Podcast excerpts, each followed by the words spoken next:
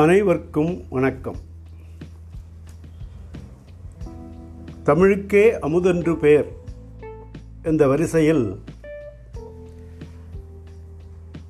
உலகநாதனார் இயற்றிய உலகநீதியில் பார்த்து வருகிறோம்.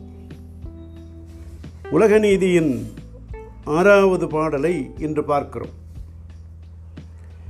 வார்த்தை சொல்வார் வாய் பார்த்து திரிய வேண்டாம், மதியாதார் தலைவாசல் மிதிக்க வேண்டாம், மூத்தோர் சொல் வார்த்தைதனை மறக்க வேண்டாம், முன்கோபக்காரரோடு இணைய வேண்டாம்,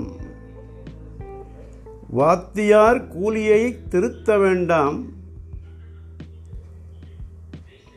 வாத்தியார் கூலியை வைத்திருக்க வேண்டாம், வழிபறித்து திரிவாரோடு இணங்க வேண்டாம். சேர்த்த புகழ் ஆணன் ஒரு வள்ளிபங்கன், சேர்த்த புகழாளன் ஒரு வள்ளிபங்கன், திருக்கை வேலாயுதனை செப்பாய் நெஞ்சே. முருகனுடைய திருக்கை வேல் இருக்கிறதே, அது பகையை எதிர்க்கும், நம்மை வாழ வைக்கும். அப்படிப்பட்ட முருகனுடைய திருக்கை வேலாயுதனை, கையில் வேலாயுதத்தை வைத்திருக்கின்ற பெருமானை நீ நாள்தோறும் நெஞ்சே வணங்குவாய். வணங்கினால் வணங்கிடுவார் நிலையுயர்த்தும் பெருமான் அவன் என்பதை உணர்த்துகின்றார் ஆசிரியர். வார்த்தைதனை வார்த்தைதனை சொல்வார் வாய் பார்த்து தெரிய வேண்டாம்.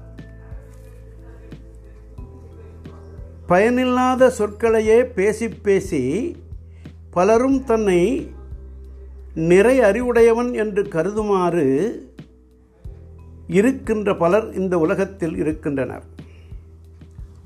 அவர்களை பின்தொடரும் பலரும் இருக்கிறார்கள். அவர்களெல்லாம் பார்த்துத்தான் வார்த்தை சொல்வார் வாய் பார்த்து திரிய வேண்டாம் என்கிறார். பயனில் சொல் பேசுபவன் வாயை பார்த்து கொண்டு அவன் பின்னே செல்லாதீர்கள். ஏனென்றால் திருக்குறள் பேசுகிறது, பயனில் சொல் பாராட்டுவானை மகன் எனல் மக்கட்பதடி எனல். அவனை மக்களில் ஒருத்தராகவே சேர்க்காதீங்க. பயனில்லாத சொற்களை, வெட்டி பேச்சை பேசிக்கொண்டே இருந்து மற்றவரையும் சோம்பேறியாக ஆக்கின்ற தன்மையுடையவன் அப்படிப்பட்ட மகன் பதறவன். நெல்லில் மணி எப்படி உத்தமமானதோ அதைப்போல நெல்லில் பதர் வீணானது. அந்த பதர் போன்றவன் பயனில் சொல் பாராட்டுவான். அதனால்தான் பயனில் சொல் பாராட்டுவானை மகன் எனல் மக்கட்பதடி எனல் என்றால் என்றார் வள்ளுவர். அவரேதான் சொல்கிறார், சொல்லுக சொல்லில் பயனுடைய, சொல்லற்க சொல்லில் பயனிலா சொல். பயனில்லாத சொற்களை பேசிக்கொண்டிருந்தால் அதனால் ஒரு பயனும் இல்லை, ஒரு நன்மையும் இல்லை, அதனால் உயர்வும் இல்லை என்பதைத்தான் இப்படி இந்த ஒரு வரியிலே அழகாக பொதிந்து வைக்கின்றார் ஆசிரியர். மதியாதார் தலைவாசல் மிதிக்க வேண்டாம். தன்னை மதித்தாரை மதி மதிக்காதவரை நீயும் மதிக்காதே. மதித்தல், மதிப்பு, மதிப்புடைமை, மதிப்புறவு இவையெல்லாம் இருந்தால்தான் சுற்றத்திற்கு அழகு சூழ இருத்தல் என்பது போல நல்ல கண்ணியத்தோடு இருக்கின்ற அந்த பான்மையைத்தான் எல்லோரும் விரும்புவார்கள். மதிக்காதவர்களுடைய முகத்திலேயே விழிக்க மாட்டார்கள். அதனால்தான் மதியாதார் தலைவாசல் மிதிக்க வேண்டாம். அவரை பற்றி கவலைப்படாமல், மதிக்காதவரை பற்றி கவலைப்படாமல் விட்டுவிடுக. அது எந்த வழியிலும் நமக்கு உதவாது என்று விட்டுவிடுக என்பதைத்தான் இப்படி அழகாக சொல்கின்றார் ஆசிரியர். மூத்தோர் சொல் வார்த்தைதனை மறக்க வேண்டாம். மூத்தோர் சொல் வார்த்தை அமிர்தம் என்றார் அவ்வை. எவ்விதத்திலும் எல்லா நிலையிலும் அறிவில் பெரியோர்களின், தம்மின் மூத்தோர்களிடமும் அறிவின் பெரியோர்கள் சொல்கின்ற சொற்களையும் தம்மின் மூத்தோர் சொல்கின்ற சொற்களையும் பெற்றோர் சொல்கின்ற சொற்களையும் மாமனார், மாமியார், மூத்த சகோதரர்கள் இவர்கள் அன்பை பொழியும் இவர்கள் நமக்கு நல்லதே மொழிவர் என்ற நம்பிக்கையோடு அவருடைய சொற்களையெல்லாம் நாம் அமிர்தமாக அமிர்தமாக கொள்ள வேண்டும், அறிவுரையாக கொள்ள வேண்டும். அது நாம் வழுக்கி விழுகின்ற பொழுது நம்மை காப்பாற்றும் என்பதைத்தான் மூத்தோர் சொல் வார்த்தை அமிர்தம். மூத்தோர் சொல் வார்த்தை இதனை மறக்க வேண்டாம் என்றார். முன்கோபக்காரரோடு இணங்க வேண்டாம், கோபம் ஆகாது. சினம் என்னும் சேர்ந்தாரை கொல்லி என்று முன்பு பார்த்தோம். அதுவும் எதற்கெடுத்தாலும் கோபப்படும் முன்கோபக்காரரோடு நாம்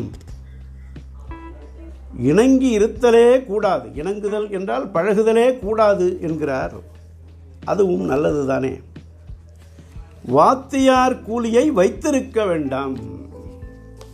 சிலர் தனிப்பயிற்சியிலே படிப்பார்கள், டியூஷன் என்று சொல்லுகிறோமே, அல்லது பள்ளி கல்விக் கட்டணம் என்று எதுவாக இருந்தாலும் அதை உடனுக்குடன் செலுத்தி விடுதல் வேண்டும். அப்படி இல்லாமல் அவர்களை மதிக்காமல் அவர்களுக்கு கொடுக்க வேண்டிய சம்பளத்தை, ஊதியத்தை, மதிப்பூதியத்தை கொடுக்காமல் இருக்கக்கூடாது. ஆசிரியர்கள் எல்லாம் எழுத்தறிவித்தவன் இறைவன் என்று போற்றப்படுபவர்கள் அல்லவா? கல்வி கற்பித்த ஆசிரியர் சம்பளத்தை காலத்தில் கொடுத்துவிட வேண்டும் என்பதைத்தான் இப்படி வலியுறுத்துகிறார் வள்ளலார். அருட்பிரகாச வள்ளலார் மனுமுறை கண்ட வாசகத்தில் ஒப்பற்ற வைர வரிகளாக செதுக்கி இருக்கின்றார் அந்த வாசகம். வேலை கொடுத்து கூலியை குறைத்தேனோ, அவர்கள் உழைத்த வியர்வை காயும் முன் கூலியை கொடுத்து விடுக என்று உணர்த்துகிறார். பிற பெரியோர்களும் சொல்லியிருக்கிறார்கள், உழைத்தவர்களுடைய வியர்வை காயும் முன் அவருடைய கூலியை கொடுத்து விட வேண்டும். சிலர் வேலை வாங்கிக் கொள்வார்கள், வாரம் பூர்வம் முழுவதும் வேலை வாங்கிக் கொள்வார்கள். பிறகு அவர்கள் சம்பளம் கேட்கின்ற பொழுது நாளை தருகிறேன், நாளை தருகிறேன், நாளை தருகிறேன் என்று நீட்டித்து நீட்டித்து அவர்கள் வெறுத்து போகும் அளவும் அவர்களை துன்புறுத்தி பிறகு தருவர். அதுவும் வெறுப்போடு தருவர். அப்படிப்பட்ட செயல் யாருக்கும் கூடாது என்பதைத்தான் இப்படி அழகாக இந்த வரியிலே உணர்த்துகிறார். வழிபறித்து தீவாரோடு இணங்க வேண்டாம். வழிபறித்தல்னா சங்க காலத்திலேயே ஆறலை கல்வர்கள் என்றெல்லாம் பாலை நிலத்திலே ஆறலை கல்வர், யாராவது அந்த பாலை நிலத்திலே கடந்து போகின்ற பொழுது அவர்கள் வைத்திருக்கின்ற வைத்திருக்கின்ற நிதியையும் மற்ற பொருள்களையும் நகைகளையும் எல்லாவற்றையும் பிடுங்கிக் கொண்டு விட்டு விடுவார்கள். அதில் கொலையும் சேர்ந்தாலும் சேர்ந்துவிடும். அப்படிப்பட்ட நிகழ்வுகள் இப்பொழுதும் நடக்கின்றன. வழிப்பறி, அங்கே வழிப்பறி, இங்கே வழிப்பறி என்றெல்லாம் காவல்துறையினர் கண்டுபிடிக்கிறார்கள். பொருளை கொடுத்தவர் புகார் அளிக்கின்ற வகையில் அவர்கள் அவற்றை மீட்டு தருகின்றார்கள். சிலர் மீட்டு தருகின்ற பணியை உண்மையாகவே செய்கின்றார்கள். பலர் அந்த திருட்டனை செய்தவர்களை கண்டுபிடிக்க முடியாமல் முடியாமல் இன்னும் வழக்கு நடந்து கொண்டே இருக்கின்ற பான்மையும் பார்க்கின்றோம். கத்தியை காட்டி வழிப்பறி செய்து பிழைக்கும் பிழைப்பும் ஒரு பிழைப்பல்ல என்பதை உணர்த்துவதற்காகத்தான் வழிபறித்து திரிவாரோடு இணங்க வேண்டாம். இவர்களும் கல்வர்களே, பஞ்சமா பாதகர்களே. அதனால் பஞ்சமா பாதகர்களை கண்டால் விலகி ஓடுவதைப் போல வழிப்பறி செய்வாரோடு இணங்கி இருத்தல் வேண்டாம்.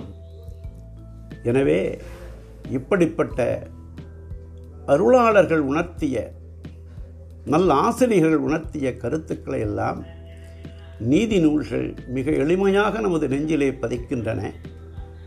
எனவே